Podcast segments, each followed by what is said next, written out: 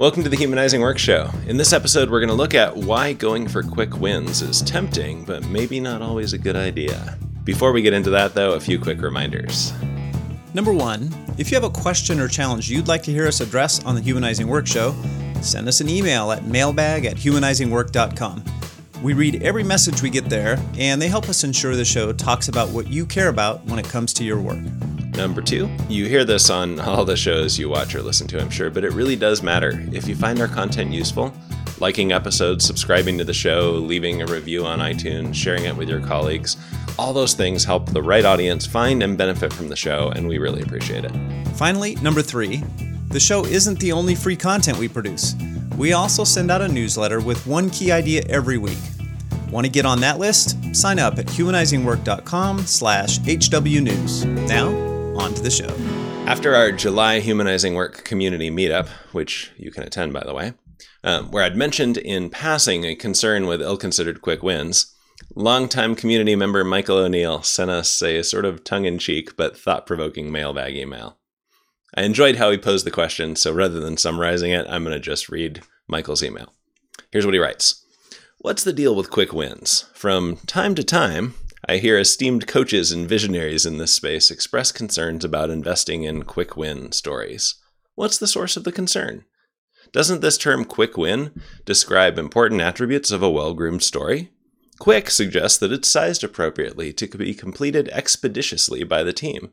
Granted, quick is a relative term, but generally speaking, it suggests that the win can be delivered within the confines of a sprint, with a bias towards smaller increments of time within the sprint. Furthermore, the term win suggests it delivers value. Small, fast stories focused on delivering value. What am I missing? There seems to be an assumption in the terminology that I'd like to understand better. Pedantically yours, Michael. When we're at the start of a big challenging effort, getting started and making early progress is motivating. In Teresa Amabile's fantastic book, The Progress Principle, which we'll link to in the show notes, she describes her research on hundreds of teams that showed that making some small progress on something that mattered to someone was more motivating than any other factor by a large margin. Quick wins are definitely powerful, but too often, in the quest to show progress early in an initiative, we overemphasize getting something done quickly and miss how the nature of what gets done really matters. For example, when we work with agile teams and look at actual product backlogs for their new initiatives, we often see early work that is small but avoids the core reason why the initiative is happening in the first place. It's infrastructure work or laying the groundwork, or it's minor features that are easy to do quickly but not connected to the core value of that initiative. This reveals a tension that's hard to break. The core value of any initiative tends to be associated with the most complex part of the work, but it's hard to imagine getting a small, quick win in that complex stuff. So we go for quick and miss the win. It's often quick versus win and not quick plus win. Now, Richard, you've shared an example of breaking that tension with the team you were working with. How did you do that? Yeah, I was working with a software team responsible for developing a system to help wastewater engineers optimize wastewater plants to handle more waste without capital investments. Basically, cities are growing faster than their infrastructure grows, and so you need to find capacity to keep up. The typical quick win approach would be something like this. Well, let's build the first table in the data warehouse and get some data coming in from various wastewater plants. That looks like progress, but no matter how much data gets collected in the data warehouse, it doesn't do anything to achieve the core purpose of this initiative, helping the engineers make better, faster recommendations for their clients. It's just a technical task that we hope will eventually contribute to that larger business outcome. Instead of taking that approach, on our team, we talked with some of the engineers and uh, leaders who were just starting a new optimization project, and we asked them, What's an important question for you to answer from the data in this particular plant that's normally time consuming or otherwise painful to get an answer to? As a result of that discussion, we built the world's simplest data warehouse, a flat file with data from that one plant to answer that one question, updated nightly, with just enough reporting on top of it to help answer the question, and shipped it a couple weeks into the project. And those engineers used it to get real value right away. One of the things I love about that example is that it was a true quick win.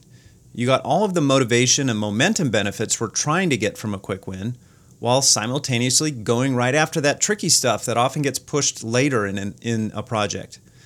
The team learned a lot about the core complexity of the initiative right away. The delivery risk was lowered right away because the team had a chance to explore several parts of the solution in a short time. And two weeks in, they were getting real customer benefit. Right. So we've discovered that this is a repeatable approach. The way out of the quick versus win tension is to identify a thin slice through the core complexity, something that's small but also meaningful, which is exactly what our feature mining technique is used for. Yeah, I was just thinking that feature mining is a great tool to do this. For people listening that might not be familiar with feature mining, Richard, will you give us a high level overview? Sure. Um, in a feature mining session, which is a 60 to 90 minute conversation with a cross functional group, people who understand the problem side of things, the business side of things, people who understand the solution, technical side of things. That cross functional group brainstorms on four questions. What impact are we trying to create with this initiative? What makes it a big effort in terms of time, expense, other resources? Where's the risk? As in, what could go wrong that would cause us to fail to achieve the desired impact?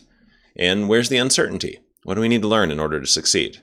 So we brainstorm on impact, bigness, if you like, risk, and uncertainty. And then the group goes through a structured process to identify first steps that could provide some impact, some risk mitigation, some learning without all of that bigness. And it's become a way to reliably find true quick wins. We've added a feature mining template to Miro's Miroverse template library, so anyone using Miro can download it and use it for free. We'll drop a link to that in the notes. That template also has step by step instructions, so you can try it out right away.